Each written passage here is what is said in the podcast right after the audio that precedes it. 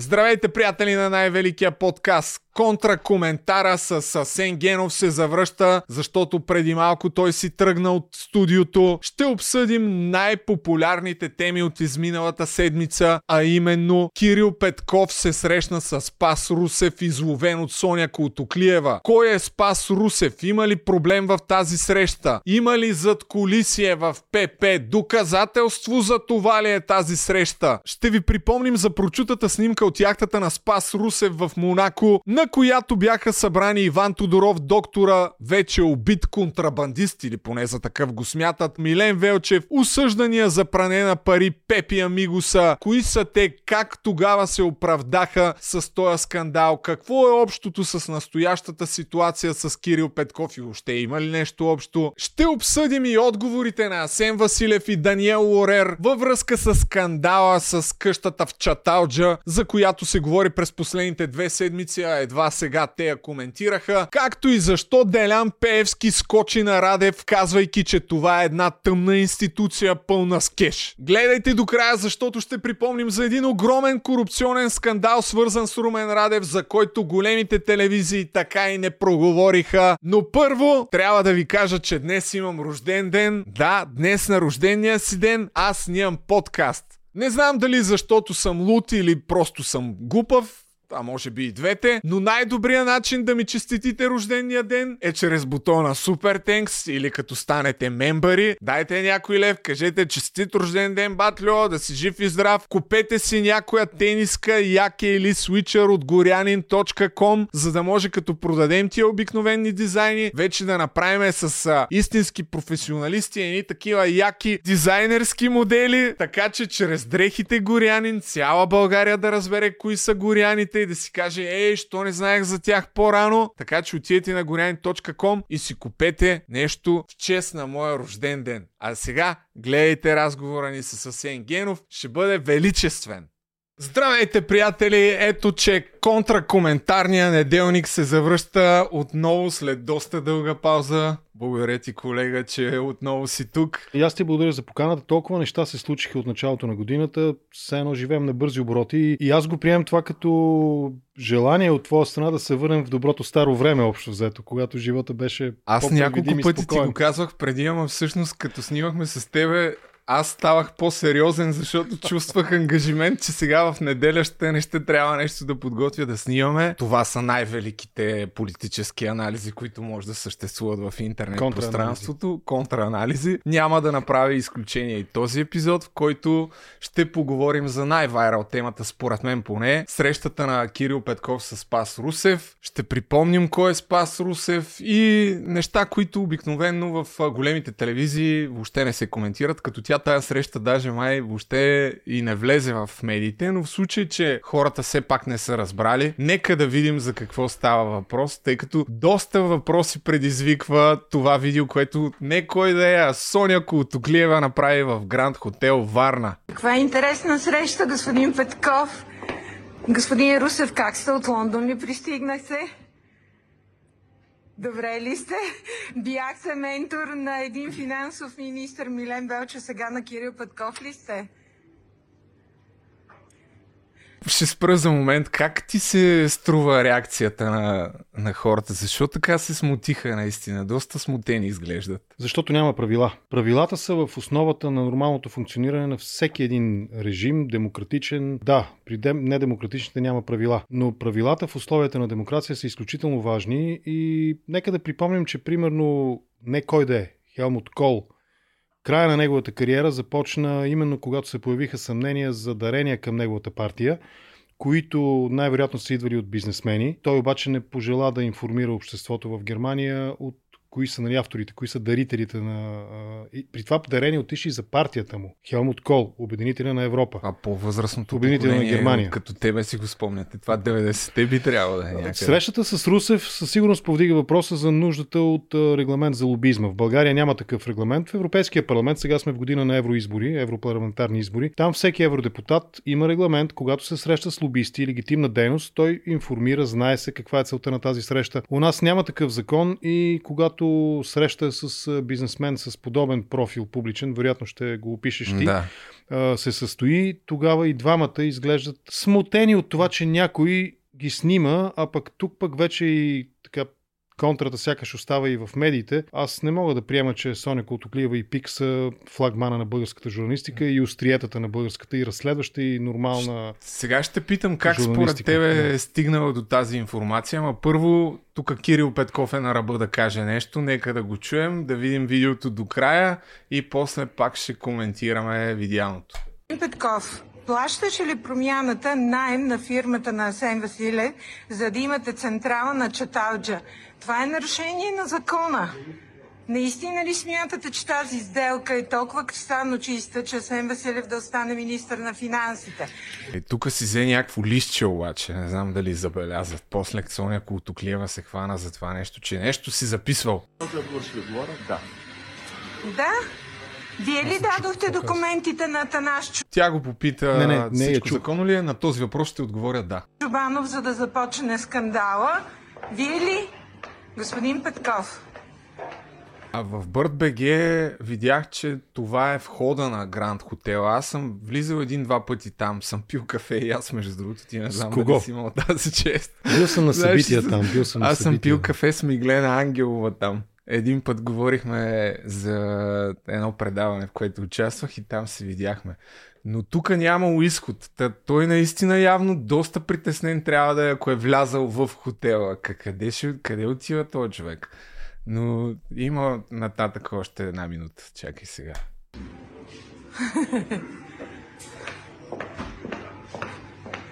Господин Русев, мога ли да ви попитам по какъв случай сте в България? За сделка или по лична работа? Как ви върви бизнеса? Нямате бизнес в България вече. Не може да бъде.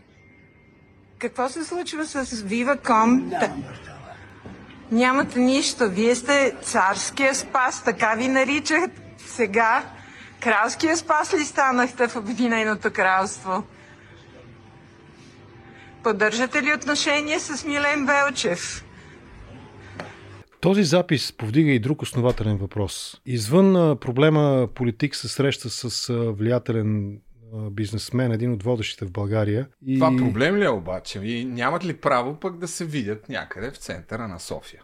Имат право Някой при каже. регламент. Имат право при регламент. Каза го. Закон за Да. лобизма и ясна цел на срещата, регламентирана, обявена и така нататък. Възможност за проследяване на евентуални финансови потоци, проследяване на интерес при законодателна дейност. И това, е, това е регламента за лобизма. Друг въпрос има. Спас Русев отново вероятно ще така, запознаеш твоите зрители за неговата история.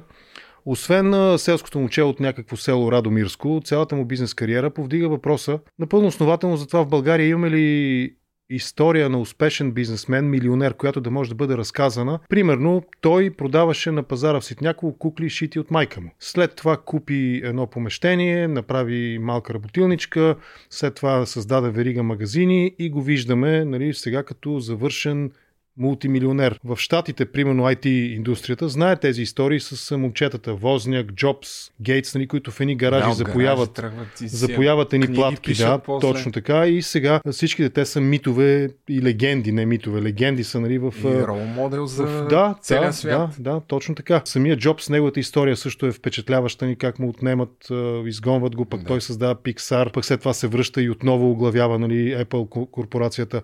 Ние такива истории в момента сякаш нямаме, дори да имаме, те са броят се на пръста на едната ръка, за които да кажем, ето този наистина е self-made, нали, самопроизвел се успешен бизнесмен. И когато на фона на липсата на регламент виждаме среща на политика, той какво казва? Кирил казва, Кирил Петков казва, аз съм предприемач, той е бизнесмен. Да. Не, уважаеми господин Петков. Приятелски разговор. Вие сте имали. политически лидер на партия, която участва в управлението на държавата. И това напълно основателно повдига въпроса. Но другия въпрос, начинът по който госпожа Колтоклиева се разхожда из хотела и снима, повдига въпроса за това в този хотел всъщност може да бъде гарантирана личното пространство Очевидно на е посетителите на хотела. Да.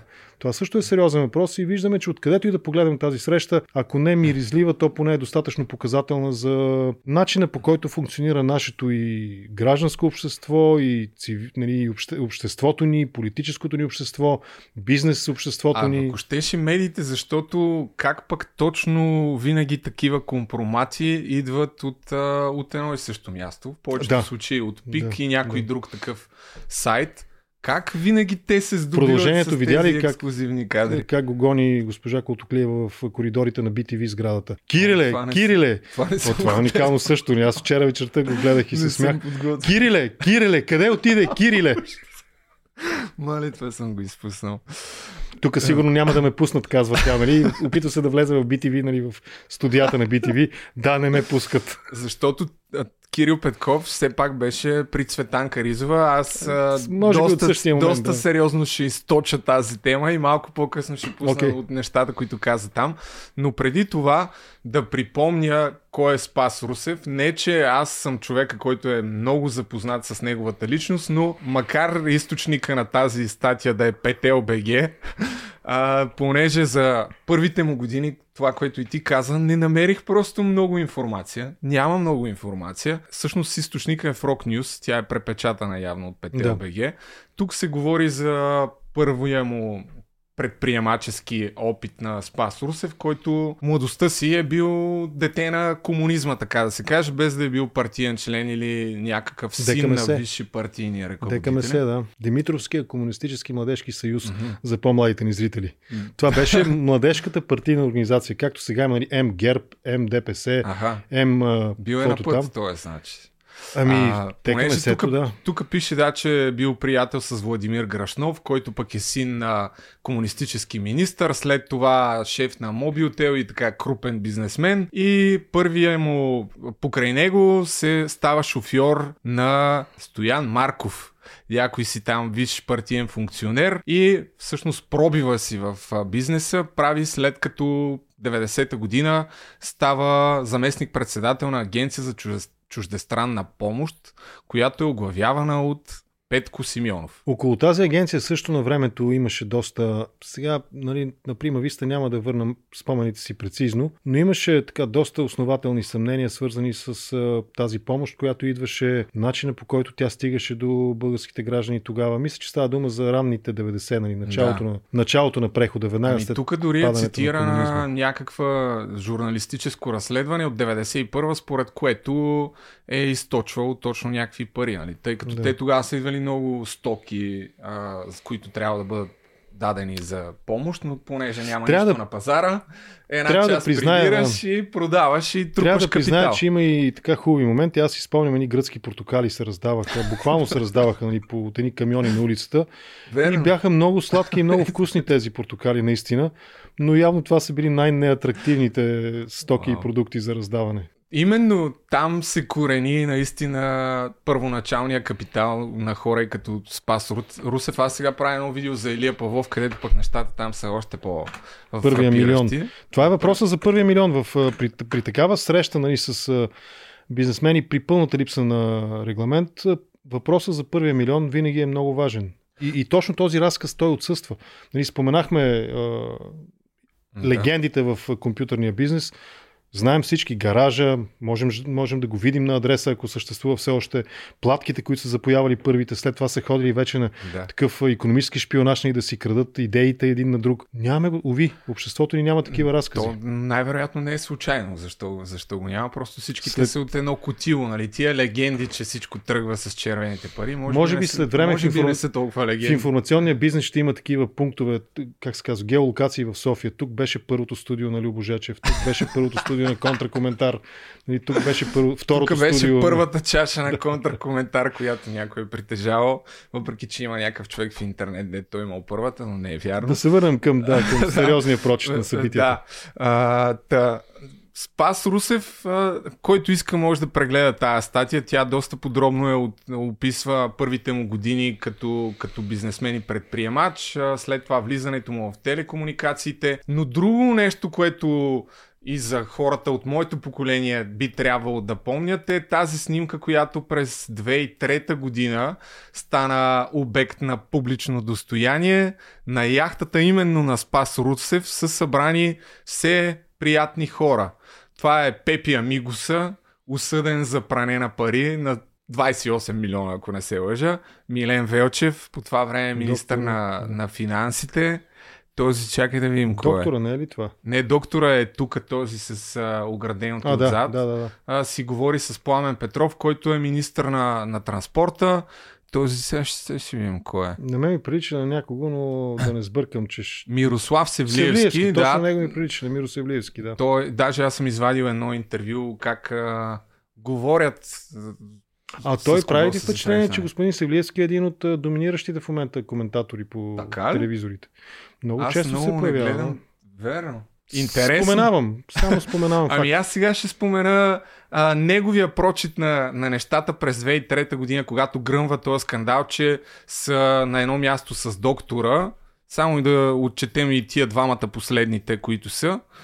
Любомир Минчев и Мария Опренова, отскоро собственици на Канал 3, но тогава всъщност гръмва скандала, защото има неуспешен опит за взривяване на доктора, да го убият.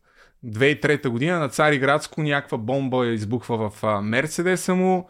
Той оцелява, три години по-късно пак го убиват човека, какво да се прави, но тук има даже една култова снимка от тогава. Той така и след взрива. Това е непосредствено след, след взрива, а доктора всъщност е един от а, спряганите за най-големите контрабандисти на цигари в България. И а, тук дори в тази първа статия, ако трябва да се върна пак на Спас Русев, се казва, че в Лондон живее близо до доктора и поддържа някакви такива контакти. И тук на едно място уж да гледат Формула 1 и Гран При, тези хора, министър на транспорта, министър на финансите, бизнесмен, който е с силни позиции тогава НДСВ, което е на власт, очевидно са говорили за, за нещо и в медиите тръгват спекулациите, че става въпрос за, за контрабанда. Ето тук дори има някаква пак статия съм изкарал от това време. Може би е така. Но как реагира примерно Мирослав Севлиевски, който ето го, тук е цъка белот, отзад доктора, той казва, о, ние не знаехме, че, то, че това е доктора, той просто един човек ни се представи като Иво и ние си мислихме, че, че е Иво. А, няколко години по-късно съм изкарал Милен Велче в едно интервю пред Миролюба Бенатова, който отговаря на въпроса какво стана там. Нека да го чуем. Какво случи всъщност тогава на тази яхта? А, нищо, буквално нищо, защото а, аз дори когато покойния вече Иван Тодоров а, беше взривен на Цареградско шосе, не знаех какъв той човек. Въобще не съм разговарял да разбера с какво се занимава, нито съм знаел кой е. И на фона на това сега, 2023 година, Кирил Петков пак се вижда с този човек, който доста добре организира така срещи в публичното пространство с съмнителни хора. А дори ако трябва да продължа а, ретроспекцията, 2003 година Спас Русев води Иван Димитров, доктора при Бойко Борисов, когато е главен секретар на МВР на някаква среща, защото доктора се оплаквал, че го следят. Години по-късно ще каже в BTV, че съжалява за тази среща и така. Та, това е по-ранната част от биографията на, на Спас Русев. На фона на отговора на Кирил Петков, че това е окей, защото те са стари приятели. Ти как разчиташ този, този отговор? А, две са посоките. Едната е, аз дори не го познавах, нали, да. Милен Велчев, тогава и малко по-късно в интервюто за Банатова. А, сега пък Петков, нали, това беше втория въпрос, който казва, аз съм предприемач, той е бизнесмен. Познаваме се отдавна. От Познаваме се отдавна от, деца, едва ли не от малки. Нали, той ме е дондуркал на коляно, защото въз, въз, разликата в възрастта е очевидна. Това е, уви, сценарий, който ние познаваме в България. Често се случва високо поставени политици изведнъж да получават много тежка амнезия. Борисов спря да познава Горанов. Очевидно Велчев нали, не се познава с а, доктора. Но ако върнем към конкретното събитие, Петков се среща с, а, с Русев в а, лобито на Гранд Хотел София. Петков самия, той има история на така повтарящи се, редуващи се информационни провали, медийни провали. Снимаха го в Гърция. Снимаха го или има информация за някакви визити с, с или без Лена Бориславова, няма кой знае какво значение, по разни манастири. Записа на тяхното партийно събрание, което изтече. Онзи запис от стълбищата на някакви апартаменти Парапета. под наем. Така наречения да. парапетен запис. Когато си от толкова време в политиката, трябва да отчиташ тези неща. Ако има регламент, ти се срещаш с бизнесмени, ако няма влезла в, съда, в сила присъда съдебна и ако няма повдигнати обвинения, очевидно аргумента, ама той е нали, съмнителен бизнесмен, не е толкова силен, но трябва да има регламент. Когато се срещаш при липсата на такъв регламент, такива срещи са определено недопустими, очевидно според стандартите, дори и в България, нали, в българското общество и политика, но ти да не отчетеш факта, че вече не си просто бизнесмена с а, мултивитамини или там какво беше, нали, хранителните добавки, Пробиотик. про, пробиотика точно така, а ти си бивш премьер и настоящ лидер на управляваща партия, парламентарно представена. От тази гледна точка такава среща... А и би а, трябвало да имаш едно на ум, че те следят непрекъснато. На фона Естествено, на естествено, неща. естествено. Такава среща е необмислена, а, недопустима със сигурност, необмислена и незряла политически. И само да припомня още нещо от блога на Мирослав Севлиевски, който си е споделил интервюто от 2003 година, взето от Валерия Велева. Може някои да изживеят дежавю. Тя задава въпроса. Някои твърдят, че атаката срещу вас е част от сценария на БСП за дестабилизиране на властта. Дестабилизиране на властта. Това не го ли чуваме непрекъснато като някакъв аргумент, когато се издъни някой? Не, не, те ни атакуват за да дестабилизират властта. Сегашната власт, Ови, е създала достатъчно основания и така много благодарна среда за това да бъде дестабилизирана априори, по подразбиране. Тази изглобка и не коалиция няма логическо обяснение, а когато нямаш логическо обяснение, тогава ти нямаш солидна основа. Понеже и ме ме пита често, ама ти нали уж твърдеше на времето в началото на, нали, на тази Да. коалиция, че това е добър ход за България. Винаги обаче припомням, че съм твърдял, както и до днес, твърдя, че трябва да има регламент на тази коалиция. Тоест, трябва да седнат страните, да се договорят, обществото да види рамката, в която те функционират заедно, кой кого подкрепя, за какво и докъде. И извън тази рамка, всеки един компромис ще бъде очевидно отхвърлен от обществото и от избирателите на съставните части на коалицията. Такъв регламент до днес няма, независимо, че и Христо Иванов и всеки един, и Борисов дори сме го чували да казва, че ние, ей сега, ей сега, ден-два и ще се разберем, нали ще имаме коалиционно споразумение. Но такова няма и до днес. И когато управляваш без ясна идея какво, тогава да бъдеш дестабилизиран е изключително лесно, а подобни срещи като тази, те пък са просто нали, масло в огъня, дето, дето се казва нали, на нестабилността. И много добре дошли за хора като Тошко Йорданов, които задават резонни въпроси като този, между другото. Ще пусна малко и Да. от него. Има ли забрана да говорите? Защо не го казвате? Ако беше някой друг лидер от опозицията на подобна среща, предполагам, че ще, ще, ще да започнете репортажите с това, а не с колко е грипната вълна или че някъде е замръзнала пътната настилка. Ови, да. Ови, да, Ови има основания в думите на а, Тошко Йорданов. А, Аз ще допълня само, че може би точно днес, в този момент, а, тази мораториума медийния, може би вече е вдигнат в някаква степен, не съм сигурен, но само до преди ден-два депутатите от ППДБ ги нямаше по а, Да. телевизорите. Един-двама максимум Искрен Митев и още, нали, може би не повече от един, за баланс нали, от другата Да. страна. Включително и в контракоментар съм търсил възможност да разговарям с депутати по актуалните въпроси към деня през а, целият този период от началото на годината. Уверено ще кажа, че имаха мораториум върху това да им- имат медийни участия.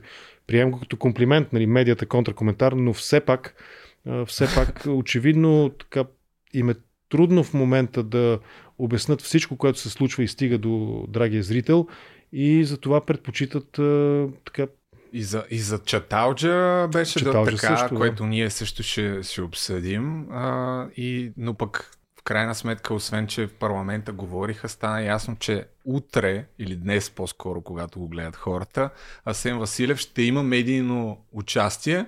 Склонен съм да заложа 20 лева, че ще е при Лора Крумова. Не знам защо, но всичките му утре участия... неделя. Или при А, Георги. има шанс да Може и при Жоро Любенов. Може. Е, как той спечели някаква награда? Иванов е ходил. Да, вярно. Вярно, че спечели. Аз съм сериозен. Е, то- Аз уважавам не е труда на журналистите и журналистските. На времето да. спечелих тази награда заедно е. с а, колегата тогава. А, спечелихме награда Валя Крушкина, голямата награда на журито за а, принос. Той Жоро Любенов същата награда ли е спечелил? Не, защото видях, че... ама Друга, не беше ли на, на БНР, на Националното Да, радио? да, да, да. Ами, и за него трябва да само, поговорим. Там също има интересни въпроси. Само малко за Бойко Борисов, който ще сподели какво Кирил Петков му е казал по темата с Пас Русев. Понеже сутринта вие ме питахте по този въпрос, поканих Кирил Петков, разговарях с него и той ми каза, че си говорили нищо, а са пили кафе. Толкова мога да ви отговоря и аз за тази среща. Са пили кафе в мълчание. Питахте ли го какво е нищо? Човека го е питал и интересно, що е, а след това каза, че е за Чаталджа звъннал на Кирил Петков. Що е Бойко звъннал Борисов- на него, а не на Бойко? Борисов очевидно се наслаждава в тази ситуация. Отново, да вкараме темата за, не знам коя е по-меката дума, дилетанщина, аматьорщина или просто липса на професионализъм, може би е най-учтиво казано. Така ефемистичният израз липса на професионализъм. Все пак нека да припомним, че да, има записи около Борисов, но негови такива снимки аз не съм виждал. Точно такива, нали, в С, такъв а, контекст. Имаше ли? Припомни ми, ако с, има. С Алексей Петров в а, кабинета на Борисов. Ама кой отнесе негатива? От недялко, недялко. Ама кой отнесе негатива? Ей, Кирил тя... Петков, Кирил, нали, продължаваме промяната заради сглобката. Нали, всички задават. Да, да. Еми да. Всички задават въпроса кой е конструктора. Оказва се, че Алексей Петров е конструктора на сглобката. Той пък, нали, знаем как свърши живота му. И сега задават въпроса, нали, кой го поръча и кой е, кой е, как се казва, кой е изпълнителен на убийството, кой е поръчителен на убийството, по-точно. Ами, а, аз малко се ще се изпреваря в нещата, които съм подготвил, но тук ще пусна един запис от интервю на Люба Колезич с Димитър Иванов в Гестапото. Между другото, той е повода за въпроса е тогава Бойко Борисов и едни скандали с Сесил Кара Танчева, които излязаха, че е заебяла меси, и така да. нататък. Да. Но тя му задава въпроса за активно мероприятие и той, той обяснява какво е активно мероприятие. Това активно мероприятие ли е? Вие познавате този тип действия? Значи това не е активно мероприятие, защото е елементарно мероприятие. Активните мероприятия са доста по-сложни. По-хитри. Това са комбинации от действия, когато никога за тях или много трудно за тях можеш да разбереш кой е субекта на тези действия. Може ли за нещата, които правят ГЕРБ и особено Делян Пеевски с евроатлантизма си, да стои именно някакво активно мероприятие? Защото тези резки промени в позициите или пък става прекалено очевидно, че е активно мероприятие. Ема то е очевидно, че е активно мероприятие, но извън контекста на а, гестапото, господин Димитър Иванов, Да, да, да. така беше гестапото, известен с прякора си гестапото. Активният в това активно мероприятие е самия господин Пеевски. И отново, когато нямаш правила, когато нямаш ясен регламент как функционираш съвместно с, а, в, в една среда жизнена, в един хабитат политически с Борисов и Пеевски, естествено е, че те ще станат активните а, в тази връзка, а другите са пасивните в тази политическа връзка, имам предвид, нищо друго не казвам. И а, в този контекст а, и Борисов, който се наслаждава на ситуацията и така ги получава бащински, и Пеевски, когато също не сме видяли в подобни снимки, освен онази на времето по къси гащи Гора- с Има, Илия. из... има и с Влади Горанов една. Ама отново негатива кого отива? Горанов. Еми, човек. И е, Пеевски се наслаждава нали, на ситуацията също. Опитва се. Сега, може би, американски му парашут все още не се отваря. Нали? Тук визирам да, Магнитски. да, да. Но той се наслаждава на ситуацията и се изявява като фиксъра в българската политика. Този, който решава проблемите. И да, ето. А мислиш ли, че има някакво въобще надлъгване между тях, такова политическо? Между или кого? между, Борисов и Пеевски? Между ГЕРБ, ДПС и продължаваме промяната. Аз имам една чисто жълта Ама- теория, че ги държат с някакви компромати. Нямам, нямам друго. Хайде да всички. разгледаме нещата. Аз не мога да твърда нали, нещо, Е. за което нямам дори косвено А, то и няш... аз не го намек твърдя, някакъв. но Нали? Не, не, логически е всичко е възможно. квар- Квартална. В Логически, да, логически всичко е възможно през бизнес отношения, през лични контакти, лични връзки, какво ли не е възможно, нали? наистина, не, е, не изключвам и тази възможност. Една игра на карти, която да речем в нея има много, поред, според филмите сюжети, има много голям елемент на надлъгване, е покера. А, аз съм интервюрал професионален покер играч, шампион Максим Кац нали, в моя а, YouTube канал в контракоментар. А, когато играеш с професионален а, покерджия, да мислиш, че ще надлъжеш покерджията професионалния е много наивно. И в тази ситуация, вече се връщаме към политиката, очевидно професионалистите, в добрия или в лошия смисъл на думата, всеки, който ни гледа сам ще си избере, са Пеевски и Борисов. Да се опитваш да се надлъгваш с тях политически, меко казано е незрял подход. И затова задавам винаги въпроса, кой обира негативите. До този момент негативите остават и Чаталджа, и тази среща с Спас Русев, и какво ли не.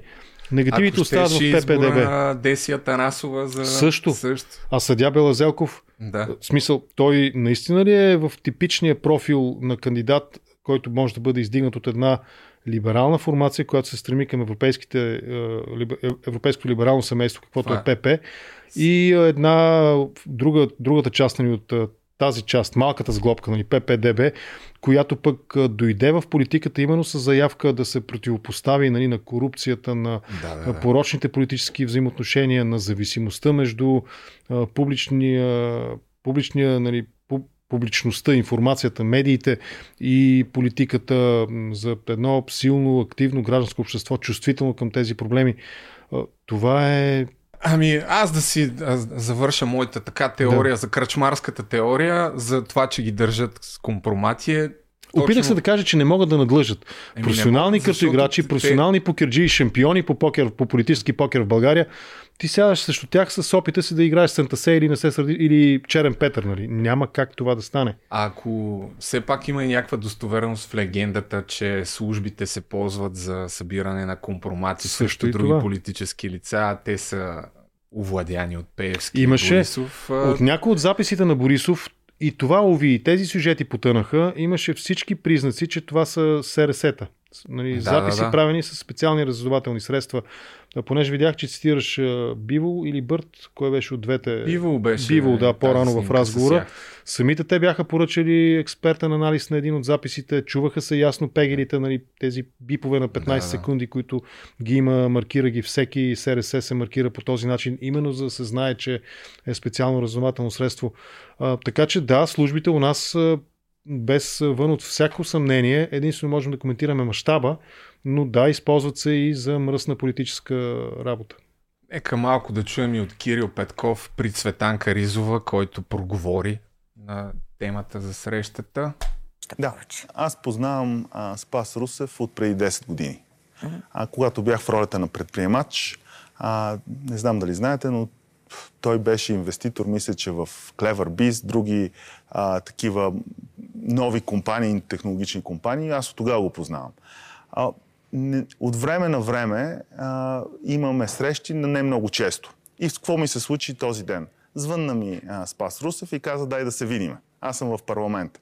Казах с удоволствие, даже сега имам свободно време, дай да направим на най-публичното отворено място в а, Гранд Хотела на, а, в кафенето където минава цяла София. В смисъл, не мога да има нещо. Ако беше нещо скрито покрито, което се опитват да ми го, да ми го вкарат като, като теза, щяше да е поне в партийния офис. В случая бе А Не е ли пък това, не може ли да е обратна психология всъщност? Ако знаеш, че те следят непрекъснато, нарочно да си направиш срещата на публично място, да кажеш после, е, ми, ние нарочно тук, ако правим някакви далавери, Няма За да ги правим в Гранд Хотела. Да, защото Всичко много- е възможно. Аз а, изпитвам затруднение да структурирам мисълта си по начина по който те го правят и оттам и сериозни затруднения изпитвам да разбера логически действията им. А, а когато едни действия, по моето разбиране, нали, не отговарят на моята логика, са ирационални, какво има да коментираме повече? Не е трябвало. Нямаш регламент. Създайте. Приемете закон за лобизма и тогава ще е ясно. Тогава ще се видите във вашия офис, ще има ясна цел на визитата и ясен крайен резултат и той ще бъде проследим. И потичванията и подвикванията, Кириле, Кириле, къде отиде, върни се, Кириле, къде избяга, Това нали, ще ме пуснат ли го сега? са. Потърси го, да. Но А, пък няма... Те няма да имат тази тежест. Ясно ще е. Тук няма никакъв лобизъм, защото ето само човека ще пусне и това нещо. Той си каза, Никога нищо не му е искал. Ти отдавна е, така да се каже, в бизнеса. Да. А някога искал ли е някаква услуга не, от вас? Не, не, не, никога. А, един, единственото, знаете, че, примерно Clever Biz беше негова инвестиция, която направи а, доста шуми в Штатите. В смисъл, имаме си респект едно време като предприемачи. Никога никакви лобистки, никакви закони, никакви неща не са били тема на наши разговори. И ако беше каквото и да било друго, никога нямаше да е на най-публичното място в София. Ето, а ти разбра ли за какво е била обаче среща? Аз точно това а, си мислех, докато гледах интервюто. Нали? Те те питат нещо, ти почваш да отговаряш и вмъкваш, ама то ако имаше нещо, нямаше да е на най-публичното е, място. Представи си ние с теб сега тук, ако бяхме седнали от началото на разговора, а, и ти кажеш, нали, поканил съм Асен Генов контракоментар, ние няма да говорим за това. И аз казвам, да, разбира се, няма да говорим и за другото. И ти, така. няма да говорим и за третото. Нали? Да. Но за какво всъщност е била тази среща? А, не стана ясно. Просто са пили кафе, казал на Борисов, след това пък при Цветанка Ризова каза поръчах си фреш. Аз обаче още не нещо знам дали ще, ще ми позволиш една така да. опит за ироничен поглед на нещата. Много по-силен ход би било от страна на Кирил Петков, ако беше казал, ми аз тук бях на сауна, видях, че на масата при този господин има нали, свободно място, попитах го, той ми каза, че мога да седна. Сега от вас, нали, към Соня, от вас разбирам, че това е господин Русев. Здравейте, нали, не се познаваме. Ами, за съжаление, единственият, който е способен да направи нещо такова, май е Бойко Борисов в българската политика. и на него може би ще му се получи. Той не познава Но... Влади Горанов, да? Не го е срещал никога. Да, да. Ето тук от неговото интервю имаше, като му зададоха, говорили, говорили сте за Копринката? за купринката не, за друг текстил да. Нещо такова каза там на един журналистически Аз затова казвам, че от среща нали, господата и дамите около Петков, Василев, Лорер и всички останали трябва да разберат това не е приятелско мъчле с да. съседите от махалата. Нали. Това е професионална политика или покер, ако върнем да. онази метафора. И отсреща нямаш хора, които до сега са играли на не се сърди човече или на дама, а имаш професионални картоиграчи. И нали, едно най-вероятно, по най-вероятно вече са взели да го разбират. Аз си припомня, пуснах този отказ за искал ли ви е нещо Спас Русев? Не, не, не, никога, никога. А, пуснахме тая снимка, но има още нещо около неговата личност, което напомня точно обратното на това, което казва Кирил Петков ролята на КТП, КТБ в сделката с БТК. Там отново е замесен Спас Русев, който купува БТК и Viva.com след това, като с закупуването на Viva.com по същото време придоби и Левски и футболния клуб. Левски. Това не беше ли онзи епизод, когато собствеността на Левски просто се в едно куфърче се подмяташе наляво надясно? Това и... е след това. След, това след Спас Русев, но всъщност идеята, а, че се стигна до там е, че Спас Русев и то по думите не на кой да е, а Расашо Диков, който се оказва му е кум, е бил принуден... Диков на Русев. Да, Диков бил кум на Спас Русев. Ето тук сега ще го кажа от това интервю, което изкарах. Но щом той го казва, значи съм склонен да вярвам, че е така, като каква е била сделката, а, ще ти позволим да купиш Viva.com, ако Вземеш започнеш да издържаш Левски. И всъщност това с издръжката на футболните клубове в България не е прецедент с Пас Русев. След това и Бошков каза същото нещо, назад във времето Марешки за Локо Пловдив и още кой ли не. А, и Бойко Борисов самия многократно се е хвалил, че намира кой да издържа, а, намира бащици, така да се каже, на футболните клубове, което също е пак пример за тук корупционни такива нали, тъмни практики. Да. Бе, на, да, на, БСП, на БСП телевизията, може би 5 секунди мълчание за телевизията. Защото да, те прекратиха своята дейност много тъжно. Наистина. Това аз извън иронията. Сълза, като го видях. Извън иронията повдига въпроса за изобщо законовото основание да, за съществуването на партийни телевизии. Алфа е също такава телевизия. Така, моята, скромна, моята скромна информираност по темата и професионални контакти и лични разговори ми подсказват, че по-скоро не се вписва в рамките нито на медийните регулации, нито на закона за политическите партии, съществуването и финансирането на телевизия. Това не е присъща за партия дейност и в този смисъл, нали, извън нашата закачка нали, с БСП и закриването на партийната им телевизия, това също е въпрос, който трябва българското общество да има предвид, обсъждайки темите свързани с медиите у нас. Може да чуем. Да, дай, после ще кажа аз нещо за Да. това. Ама ето, тук Кирил Веселински, аз съм бил колега с него в моите 6 месеца прекарани в канал 3 при Сашо Диков тогава и той работеше там. Ама значи и ти си бил с... обяснение за това, което се случва в Левски, защото знаем, предполагам, не е никаква тайна, че, че Спас Русев, а, аз съм кум на, на него и се познаваме от много отдавна. Спас Русев стана за две стотинки, буквално стана за смях пред цяла футболна Европа. Той не е такъв човек, който на всичко отгоре става дума за около милион евро, нещо такова. В същото време а, а, да, да даде 50 милиона да купи един от телекомите на, на Албания. Единственото, което си обяснявам, първоначално те му набутаха Левски, това не го искаш. Само, че заради сделката разрешиха му да купи а, БТК а, срещу, като част от така бонуса, който трябва да, да издържа Левски, защото тогава Левски, нали, Батко беше в фалит и така. Това е, това е честа и тогава след купуването на, на Viva.com за 9 дни Комисията за защита на конкуренцията одобрява сделката, което се е случвало само с покупките на Пеевски. Толкова бързо за такава а, голяма, голяма фирма.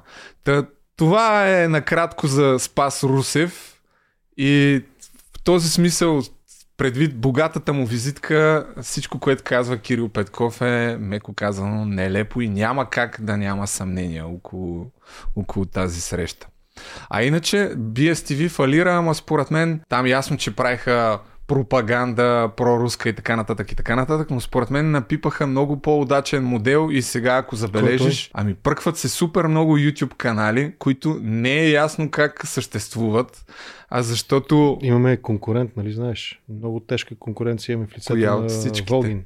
О, да. Аз това ще да ти кажа, че аз а, имам някакви бифове с а, такива ютубъри, ама ти имаш с Волгин.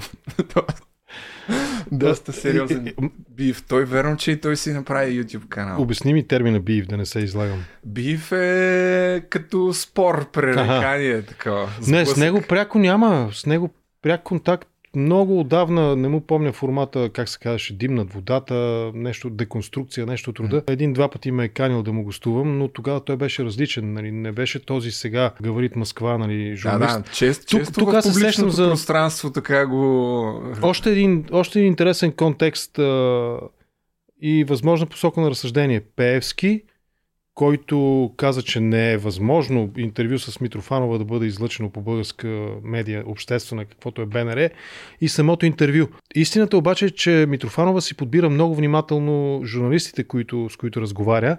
И очевидно принципа на подбора е те да са удобни. Аз самия съм изпратил писмо, молба, до, покана, не молба, до руското посолство. Те ми отговориха с едно изречение. Ще видим. Ще го имаме предвид. Буквално. Което на мен ми показва, че Митрофанова внимателно подбира пред кого говори и очевидно иска микрофона, който не само да е с донапрена, а с, нали знаеш, тези Да. против вятър, които Да, са с да. пухчета, да е много удобен, Yes. комфортен. Поисках и от самото БНР да направя критичен реакция, нали, видеореакция на съдържанието на интервюто, именно отчитайки обществен интерес с ясната заявка, че ще уважа изцяло авторството и съдържанието, което идва от общественото радио, общественото радио, не получих потвърждение. Тоест, имаше желание, доколкото на мен ми е по силите, тя да бъде поставена Митрофанова в една критична информационна и журналистическа среда. Уви, това не се случи, а пък отново и ППДБ, ако щеш, които дойдоха с тази заявка нали, против, против руската пропаганда, Да, да, против да. корупцията, говорихме до сега, нали, контекста на срещи с различни бизнесмени. Те сега мълчат. Кошлуков и БНТ, да припомним нали, техните заявки.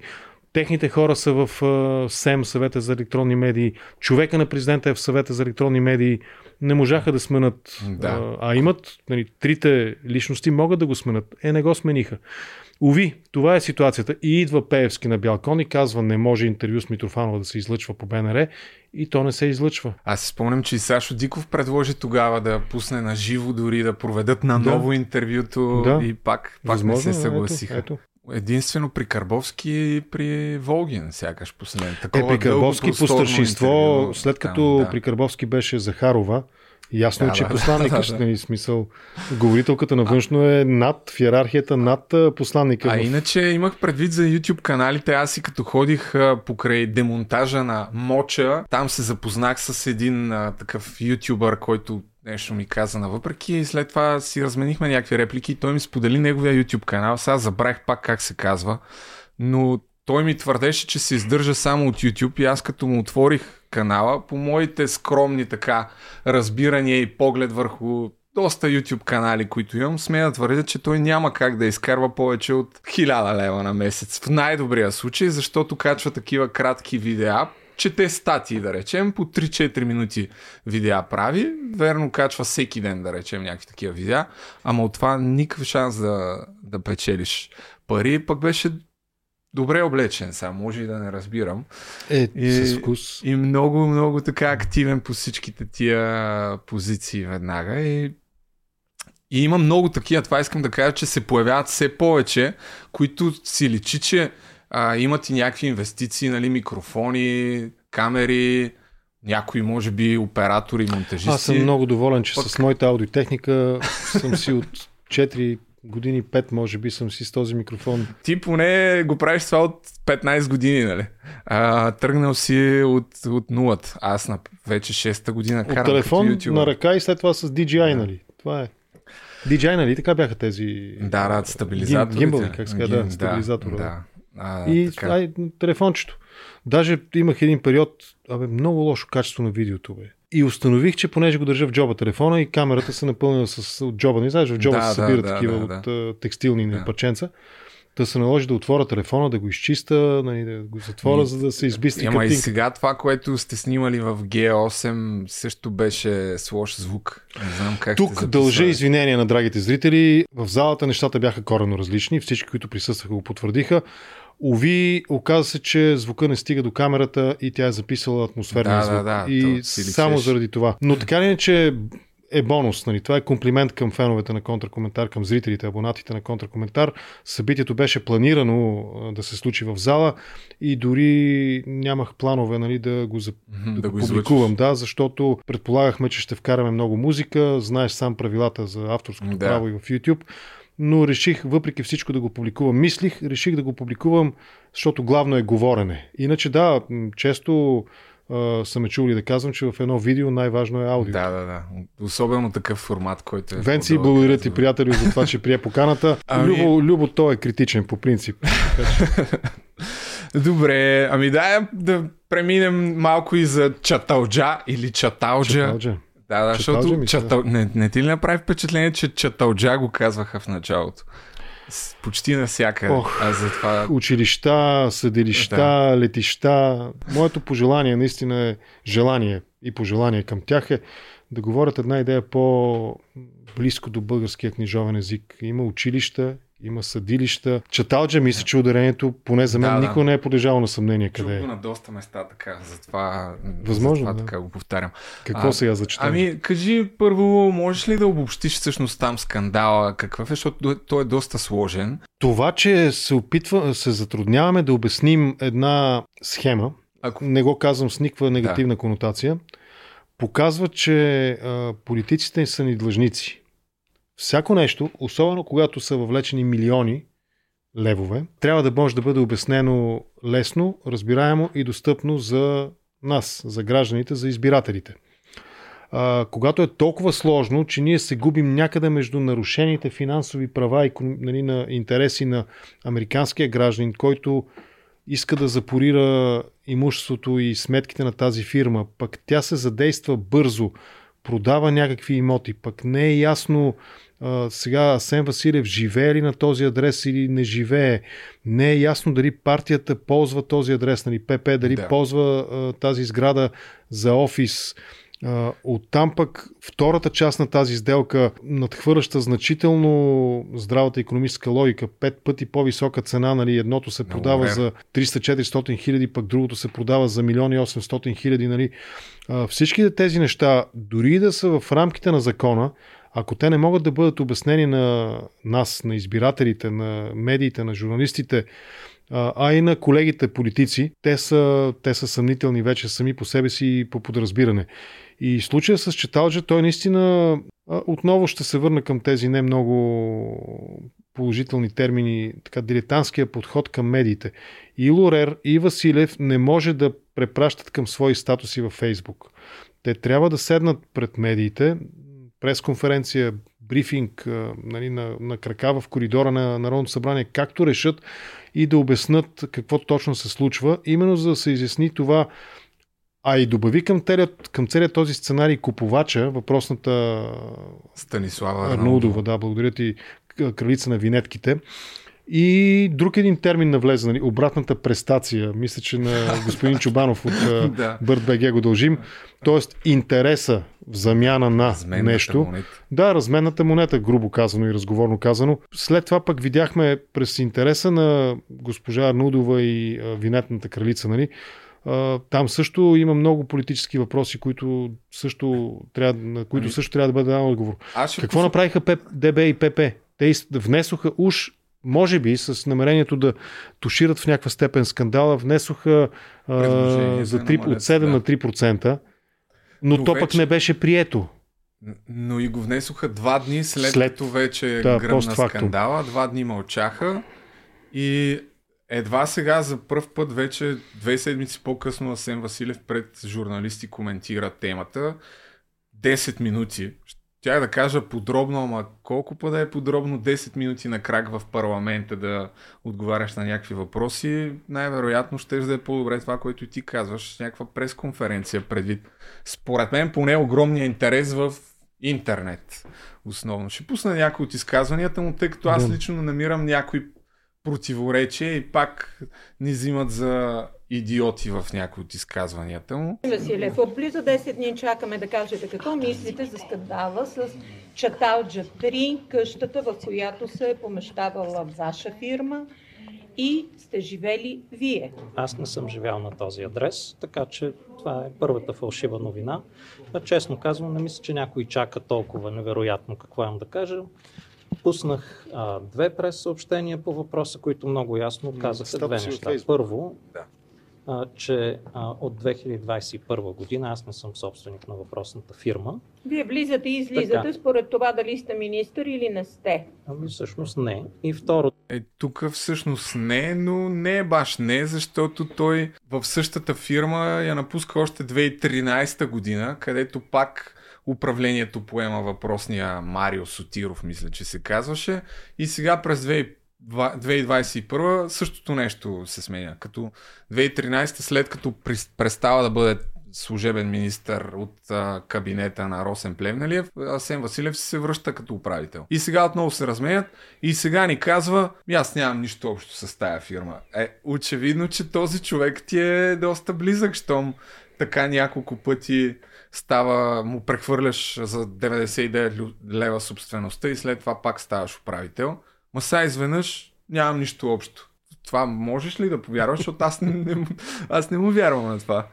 Естествено, няма как да докажем, че. Е а обратното. когато добавим и като снежната топка, която се търкали надолу по склона, нарастващия обем информация, най-вече благодарение на дейността на Чубанов и а, информация от последните дни буквално, че всъщност той май продължава да е свързан с офшорни фирми. Това естествено повдига въпроса интегритет. Думата, която описва цялото това нещо, извън разговора има ли укорим от закона финансов интерес в цялото това нещо, защото по много направления тази схема наистина повдига основателни съмнения, но ако го сведем до политически язик, целият този сценарий всъщност е свързан с интегритет.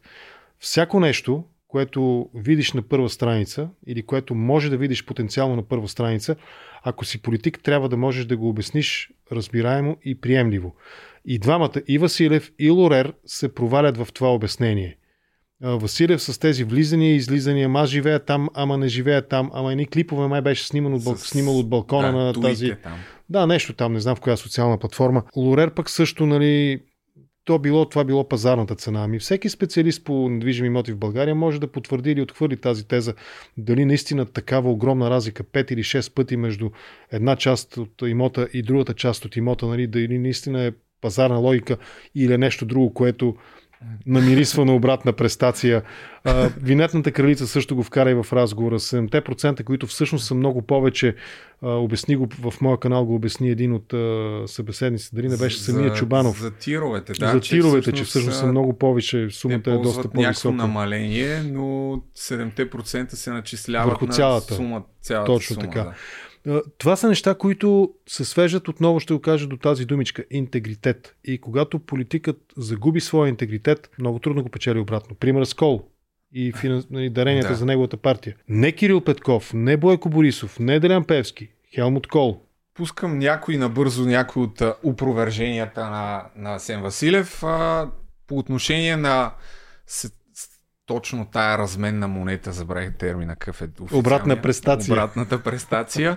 Съмненията, които из, изкара журналистката от Deutsche Welle, Емилия Милчева, май се казваше Да, от Deutsche. Welle. Та, Имало е предложение в Министерски съвет да минават през обществена поръчка тези фирми, които печелят тази дейност да осъществяват, да продават винетките. След това влиза писмо на Станислава Арнаудова, която казва не, не, аз съм против. След това нашите хора отменят а, това нещо, казват няма да въжи, а, няма да има обществени поръчки, остава си както си е било и буквално две седмици по-късно тя купува цялата сграда на, на Чаталджа. Не знам случайно по, по, ли пазарна, не е ли? по пазарна логика. По пазарна логика Само, че няма на кой пазар? съмнително. Логиката на кой пазар? На винетния пазар или на имотния пазар?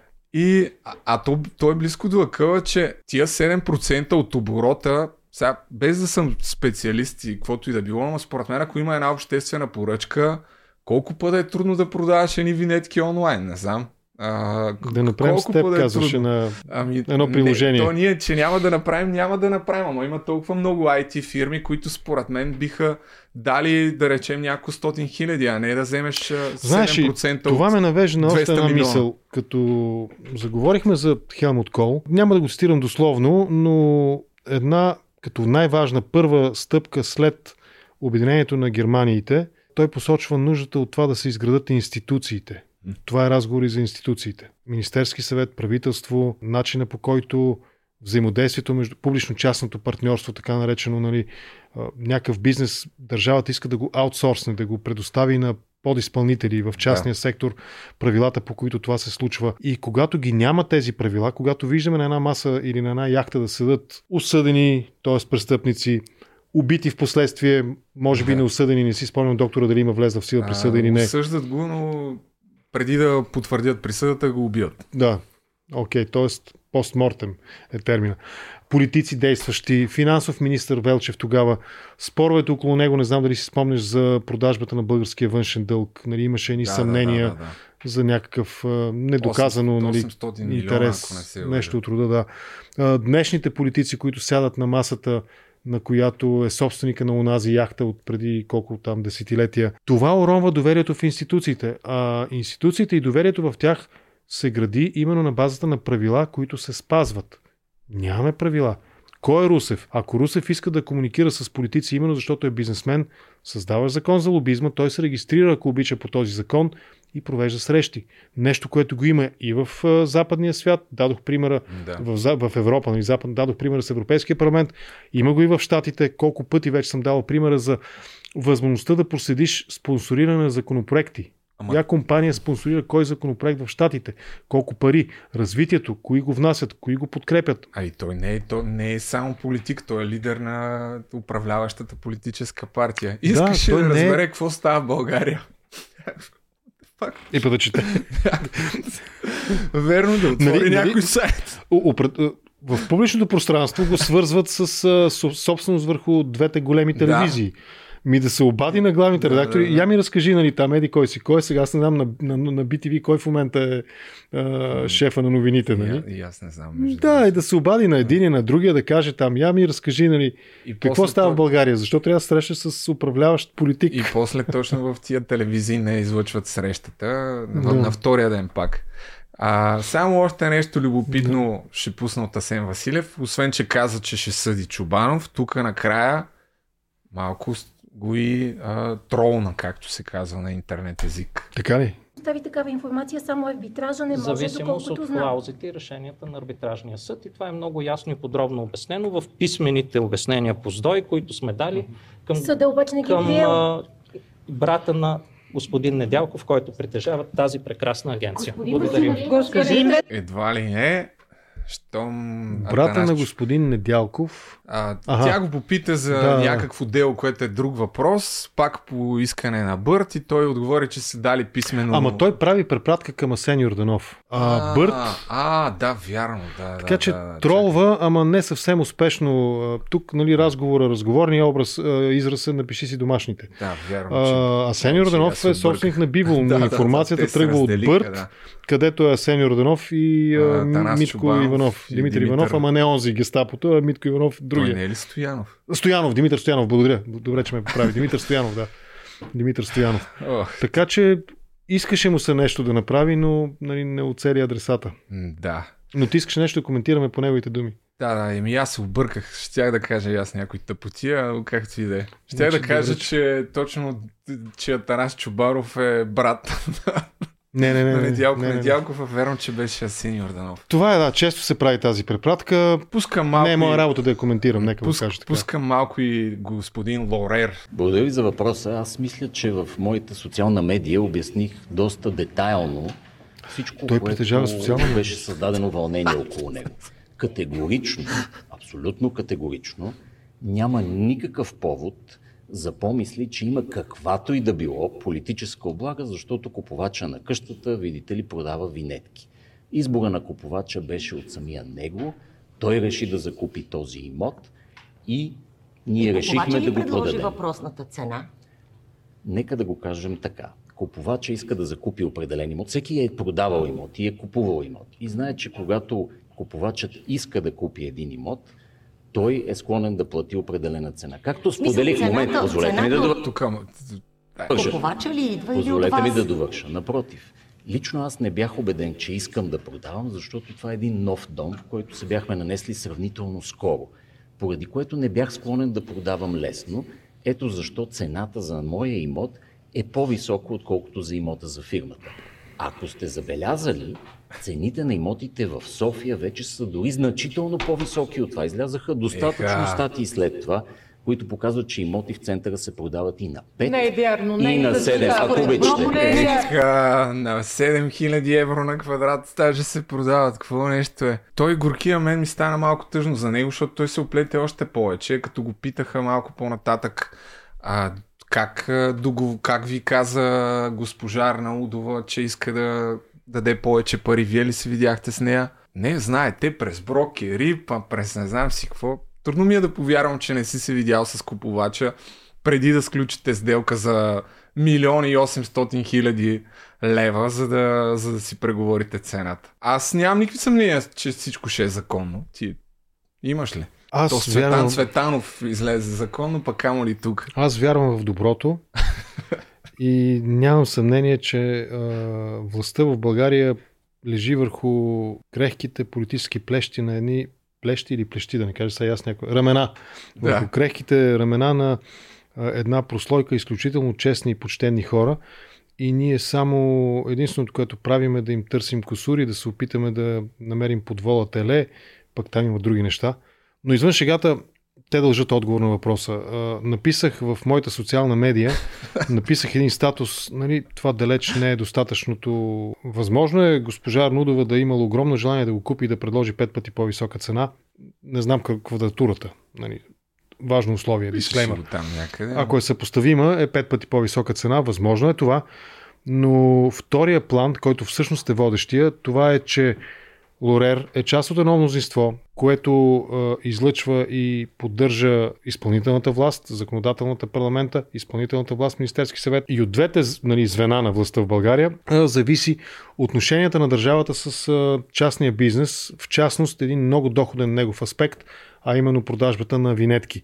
И Арнудова, о, съвпадение, контролира, доскоро е била, мисля, че монополист в, в бранша. Да, и контролира това. Същественият дял от този бизнес, продажбата на винетки, винетки в България. Тогава, колкото и да искаме да си го обясним с просто пазарен интерес и тя е готова да даде много повече пари, на тези обяснения олекват. Важно е, че всъщност е възможно тези хора да ги видим и в листите за Европейския парламент.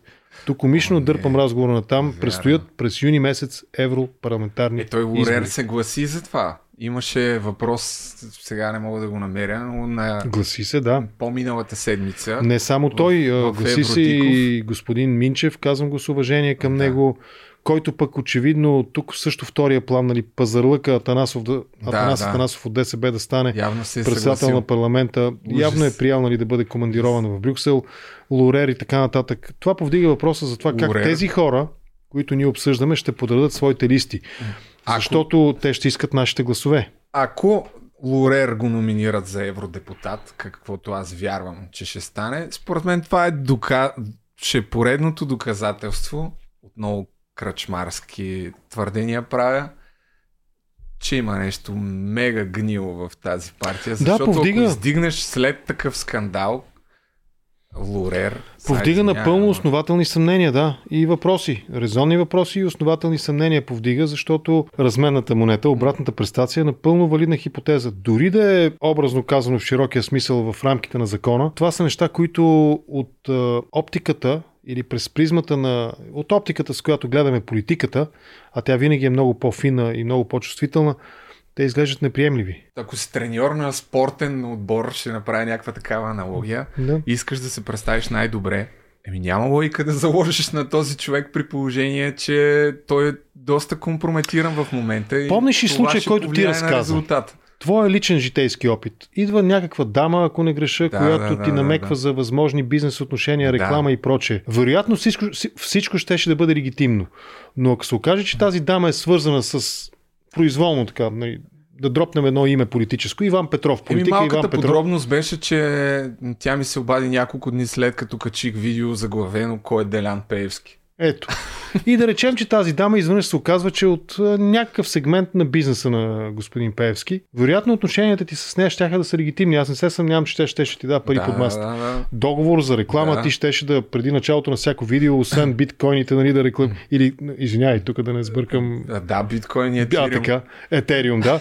А, освен тях, щеше да споменаваш и въпросния бизнес. И след време аз щях да коментирам сигурно в контракоментар. Абе, Люба е много готин, нали? Ама, еко, парите на Певски отиват при... По-забавното е, че тя ми беше споменала и за някаква минерална вода, която може да рекламира. И аз след това сърчнах собственик. Ми... Забравих коя беше. Трябва да вия, да не объркам, да не напиша някакво друго име. И първата статия, която ми излезе, Певски купи еди си коя вода. И сега па аз си направих вода. Сега ще се самокомпрометирам, ще кажа, ето Певски ти направи водата. Тя е Да, ето, виждаш, виждаш, е колко, това- виждаш колко важна е тази тема доста за, нишова. за оптиката, за визията, Да, да, която да. създаваш с това, което нали, Но, но Лорер се на случва. 1000% ще се кандидатира според мен за Европарламента, тъй като той в а, преди две седмици репортерката на Евроком го попита първо за имотите, каза не, не, няма проблем, аз го продадах. Аз отивам в. Брюксел. Ще се кандидатирате ли за евродепутат? Не е изключено. Не е изключено. ще, ще ви видим ли в листите? Не е изключено. Окей, ясно, брат. Добре, набързо само а, съвсем накратко коментара на Певски за Румен Радев, който направи впечатление и той беше не за Румен Радев. Взел съм го тук от предаването на Евродиков, защото с хората са го монтирали. Какво да си играя, да го търся аз. Два дни подред първо каза нещо, на втория ден се скара на медиите, че не са излъчили имената, които е споменал пред тях предния ден. Той си прави партия в момента, събрал е според мен достатъчно средства в двете години, корупционния кръг е чудовищен около него, с неговите съветници, заемете се. Къде е пута на пътя за Копринката, къде е пута на Сотирушев, кой е касиера, това са много въпроси. Ако имаме прокуратура да ги зададе. Едни хора с парите, които събраха две години, си правят партия. Въпросите вие трябва да ги зададете. Президента трябва да спре да тъне в комфорт. Трябва да излезе и да отговори. Нали, защото за мен прожектора ви трябва да светне към президентството. Една тъмна институция, пълна с много кеш. Къде е този кеш, който вие виждате в президентството? Колеги, но като го кажа сега, надявам се да не е изрязано в емисиите, както се случи вчера. Нали? Да, проверят си емисиите на телевизиите. Искам да видим къде чухме имената на Копринков и Сотирушев. BTV също. Вижте и вашата емисия. Гледах я специално. Надявам се да не потълвате касиерите, защото те първо ще има новини за касиерите и ще питаме какво се случва с тях. Какво за кеш искате да кажете? Ето, казах ви, че има институция, тъмна институция, пълна с кеш, която в момента иска да си създаде политически проект на базата на разграбването две години на държавата. Едноличното диктаторско управление на а, Чирковото куче на Корнелия Нинова. Благодаря ви. Тук пак от едно изказване за една минута толкова много въпроси възникват, че да се чудиш откъде да почнеш. От съдържанието ли? От това защо пък сега го казва, ако ги знаят всичките тия неща? Прави ли някакви намеци? Какво още знае? Откъде пък е толкова сигурен как, за всички тия знае? неща? Как откъде го знае? Да припомним, че Пеевски съвсем доскоро беше известен като медиен могул, като медиен магнат. Притежаваше пряко или по някакъв начин свързано, а нямаме информация да се е простил с голяма част от тези медии. Страшно много печатни издания. Да припомним, че в неговите печатни издания се разпространяваха по 150-200 страници безплатно цветни притурки, в които той със същия плам громеше тогава, през 13-14 година, опозицията срещу него. Да си припомним, че на него дължим разделянето на медийната среда на добри и лоши олигарси собственици. Нали. Той беше добрия тогава Да, от неговите медии, пък другите бяха лоши, от, нали, защото бяха срещу него. Това е Пеевски и когато ти си медиен магнат или медиен могъл, както нали, на английски го наричат, в английски публикации. Естествено, че ти ще разполагаш тази информация, но да, ти си абсолютно прав за това, че въпросите, които той повдига, са напълно основателни. Искам да припомня, че около Радев и неговия екип съмнения за не съвсем прозрачна ако щете дори и финансова игра, има и по време на първия му мандат, когато Борисов и неговия кабинет, вече забравих коя бройка подред, може би третия кабинет, подписваха договора за първата партида F-16. Тогава той беше на практика в ролята, президента в ролята на лобист, без никакъв криминален укор го казвам това, на грипените, нали, той настояваше. Пък същия този президент, настояваш за грипените, вече преди това в качеството си на аз, нали, на пилот, изтребител, така, шофьор на самолет, да. иронично казано, обясняваше как по-добър от F-16 самолет няма. Тогава някои журналисти лансираха тезата за 5 милиона причини Радев да защитава грипените. Намека беше очевидно към 5 милиона евро нали, Да. за пари. Тоест, думите на Пеевски днес за какво Пътя каза той? Пълен, и тъмна, че- черна институция. Пълна с кеш. Пълна с кеш. Има в тях логика. Не казвам дали са основателни или не, защото това може да го реши единствено в този контекст. Черна институция, пълна или тъмна институция, пълна с кеш. Очевидно, криминалният намек е така. Да. Има го. Трябва да се произнесат финансови и, и контролни този органи. път на Копринката той пак ни връща малко и към Иван Тодоров, доктора, защото става въпрос за контрабандни канали и далавери с митниците. Хайде отново да на- припомним пък данни на турските служби и онази информация, според която Пеевски и Доган са нон-грата в Турция. Тогава турското разузнаване сякаш публикува информация или излезе информация за това, че имат основания да мислят, че контролираното тогава, днес не знам как стоят нещата, а, Булгар табак нали, от Пеевски, цигари контрабандни стигат до ислямска държава. Да, да, да. Пеевски говори за контрабанда. А, още нещо ще припомня за, за президента и ако имаш възможност пак да говориш с а, моят приятел, много го харесвам, въпреки че не го познавам, Слави... Василев. Слави Василев, да. На, Ако го поканиш, той предполагам, че ще дойде при теб. Анализатора на президента, който просто е много интересна личност, особено когато стане, въп- стане въпрос за Русия, Румен Радев и така. Та да може да му припомниш за този случай, който стана публичен, за съжаление, само пак в предаването на Евродиков и за малко се прокрадна в BTV по едно време, когато един бизнесмен е имал да получава 2 милиона лева от възстановяване там по някакви субсидии или ДДС, не съм много сигурен. И министъра, заместник министър Христов, тук ще му кажете името, Захари Христов, му се е обадил да му каже, че ще му, опра... ще му дадат парите, които по принцип трябва да вземе, но ако даде 10% рушвет. И този разговор с бизнесмена който се е оплакал, че му искат подкуп, е стигнал до президента. Самия бизнесмен му е обяснил лично пред президента в кабинета в присъствието на ето този човек, който сега потвърждава, че чу а, целият разговор и Румен Радев нищо не прави и не коментира темата от тогава, вече две години. Сега, кажете ми, кажете ми как се стигна, той при вас дойде този строител, доколкото разбирам. Да, тя Марията разказа така набързо историята.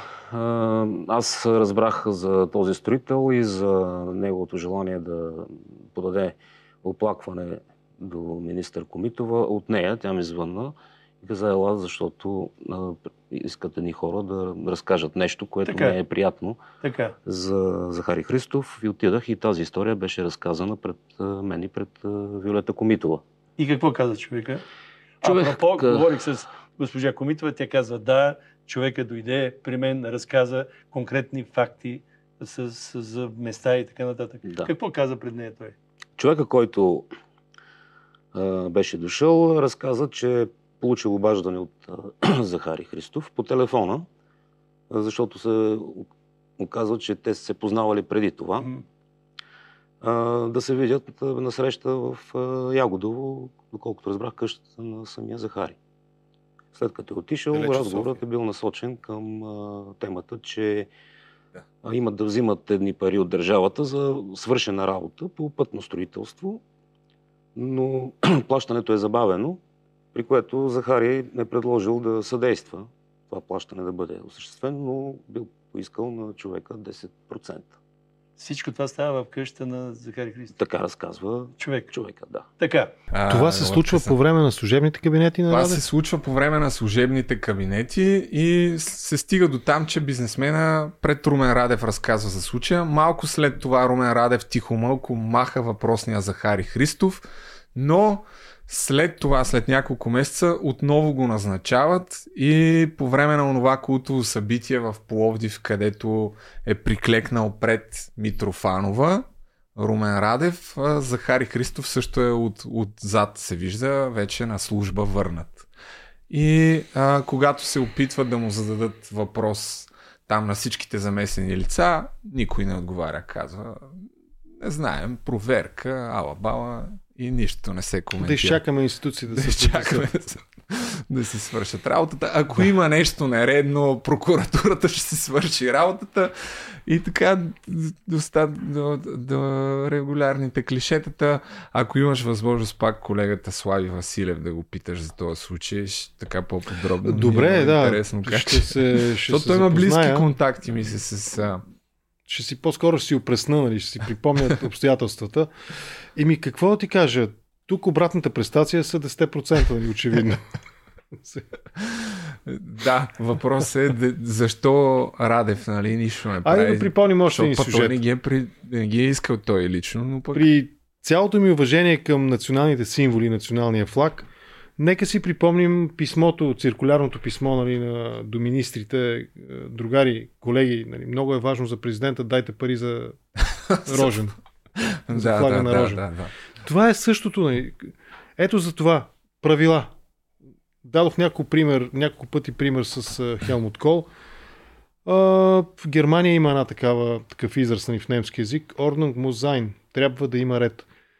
Озаглави го нашия епизод, разговор с теб днес. Трябва да има ред. Това беше контекста. Това се опитах през целия разговор да прокарам като нишка, нали, като трапоска. Трябва да има ред. Абе, Лобизъм. няма да го, заглави. Не, не. Така, че не е това ще го казвам. Не е кликбейт. Окей, okay, да. А, както решиш. Но това е идеята ни. Това е което се опитах да, да покарам като, може би, като основна теза днес. Нали. Мислих си какво да говорим с теб. Трябва да има ред за всичко. За лобизъм, за срещи, за начина по който се осъществяват такива нали, комуникацията, ако щеш. Дори в комуникацията между политиците, медиите и гражданите трябва да има ред. Трябва да има ред. Да. Ако няма ред, имаме това. Имаме Кирил Петков казва, ма ние, ние се познаваме още като дете, той ме познава нали, от там от години. А, Певски казва президента корупция, контрабанда, не знам какво намеци прави. А, медиите кара се, Певски се кара на медиите за необективна информация когато нямаш ред, имаш ситуация, в която евроизборите, отново ще го повторя, трябва да има ред. Петимата, БСП имат петима евродепутати. Нали, тук малко да ви кажа... петима имат в момента. петима са, Мале. техната, тяхната делегация нали, са петима души. А, сега няма да ги изброя по именно всичките, ще се затрудна. Нали, двама със сигурност знаем. Иво Христов. Витанов, Иво Христов, Витанов, а, Елена, Елена Е, Йончева да. и още двама мисля, че имат.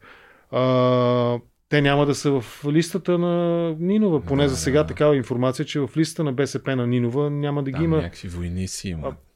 Куриоз, Петър Витанов е член на германската социал-демократическа партия. Но явно той е недостоен да бъде на българската социалистическа партия член. Бил ми е гост и сме го обсъждали това нещо, затова го казвам толкова уверено.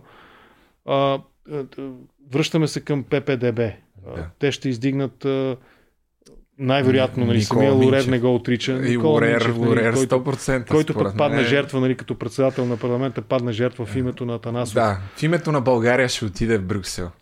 Да, нали, за ГЕРБ те първо ще видим тяхната листа каква е, но аз съм сигурен, че те няма да извадат знаковите си лица нали, от листата. Да. Вероятно ще ги има и вероятно ще са неизбираеми а, личности. Нали, а, този Андрей Ковачев, а, как се казваше? Има един Емил, мисля, че беше. Не, той е Маниго. Той, той нали, има около него па сюжета с Да, да, Бадър. да. Той в там момента е там. Едни откупи или какво Да, беше да, там си там искаха. беше- Е, и там имаше обратна престация. Да, някаква. да. Така че да, и, и, и аз очаквам, освен... Извинявам се. освен а, имена, които са разпознаваеми и говорят и се държат като политици, очаквам и темата, темите на евроизборите да бъде такава, че да е конкурентна на тези, които а, те самите не искат да ги видят в, в Европейския парламент. Хората на, как да го нарека, с прякора му или с името му, нали? хората на Копейкин, господин Костадинов, нали, неговите хора и така Там нататък. той ще вкара този в Общинския съвет. Той от Общинския съвет може ли да се кандидатира Кой? за, за този Деян Николов? Да стане за евродепутат кандидат. Има ли как да стане Аз това? мисля, че няма пречка, но самия Николов сякаш каза, че той е избран за това и нали, подаде Аха. оставка като депутат е, в значи Българското сигурно народно така. събрание, за да отида нали, в Софийския общински съвет. Но сега, Да. хапката Европейски парламент е много по-апетитна. Ще видим. За, Те първо ще гледаме това. Завършвам с едно предложение в следващите там седмици, следващия път, евентуално пак да се разберем, да снимаме, ако нямаш нищо против. Да се върнем в доброто старо време, да. Доброто както старо време, да направим един епизод на една конкретна тема, тъй като според мен има какво да кажеш и аз ще си направя едно проучване. Повод за тази идея ми дойде от ето това интервю, което гледах на капитал, капитан Васил Данов, който говори за опасността от а, руските имоти в България и конкретно комплекса Камчия, който е на Сега Черноморие. ППДБ имат... които правят, имат някакво Да, предложение да, ли? да, беше, да? да го върнат като собственост на държавата. Окей. И той казва защо това може би е опасност за националната ни сигурност, този комплекс да е собственост на руската държава. Пускам го набързо само и после... Интересна тема. Окей съм, ако ти прецениш, нали, че искаш да направиш тази тема, ще се, ще се отзова на поканата, както се казва. По-опасно според вас собствеността да продължи да бъде руска?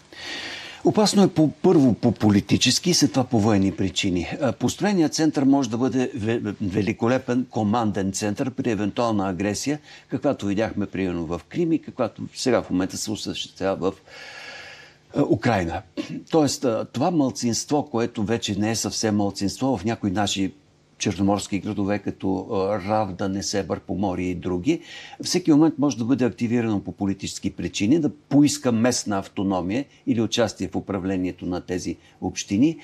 Това не е ли пресилен сценарий? Ами, в, как го направиха в Украина? Нали по този начин същия. Уж потискат украинците, рускоговорящите украинци и руснаци, уж едно друго. Тоест те поискаха автономия първоначално, а след това вкараха войски и взеха полуострова. Това много страшно звучи.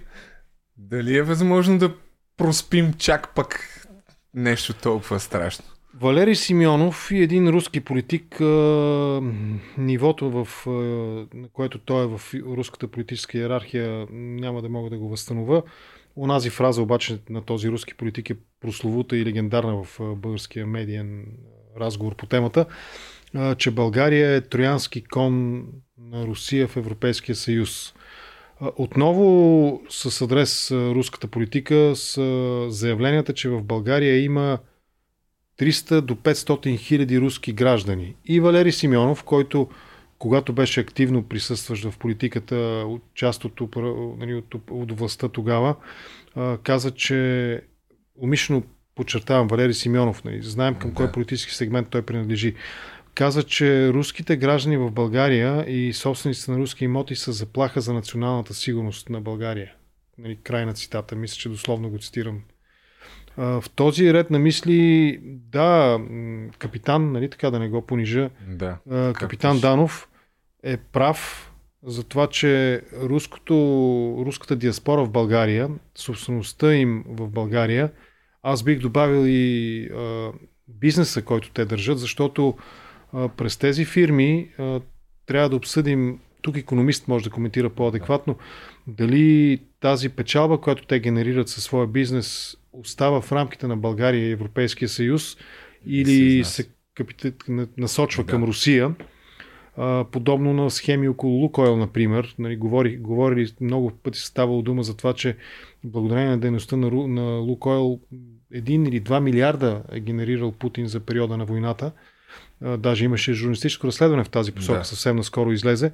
Така че руска диаспора, руски граждани с право да пребивават в Европейския съюз, България с перспектива пълно, пълноценен да. член на Шенген пространството, собствеността, която те притежават в България и бизнеса и печалбата, която, която генерират през този бизнес, е много сериозен рисков фактор със сигурност.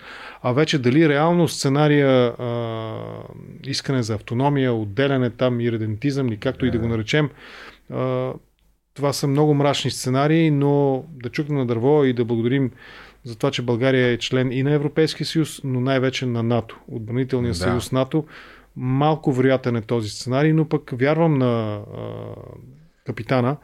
А, той разсъждава а. логично. Аз да, вярвам... нека, нека да го оставим за отделен да, епизод. Ще, ще направим някакъв епизод на тая тема. Аз пък вярвам само на този човек. Пусни да видим. Последно изказване пускам от него, защото го забравих и е по темата. Дайте да го чуем. Бойко Борисов за възраждане. И за председател. Тогава защо премахнахте от възраждане председател? Обсъждате ли коалиционно Защото не е коалицията, счита, всички считат, че това е партия, която обслужва други интереси. Едни твърдат руски, аз считам, че те са крайно десни. Но във всички случаи не са а, партия, на която да възложиме такова голямо доверие. Ма те и без това членове. имат. Да, имат членове, така че и опозицията има представители там. До председателското място то е просто символично. То няма никаква друга добавена стоеност.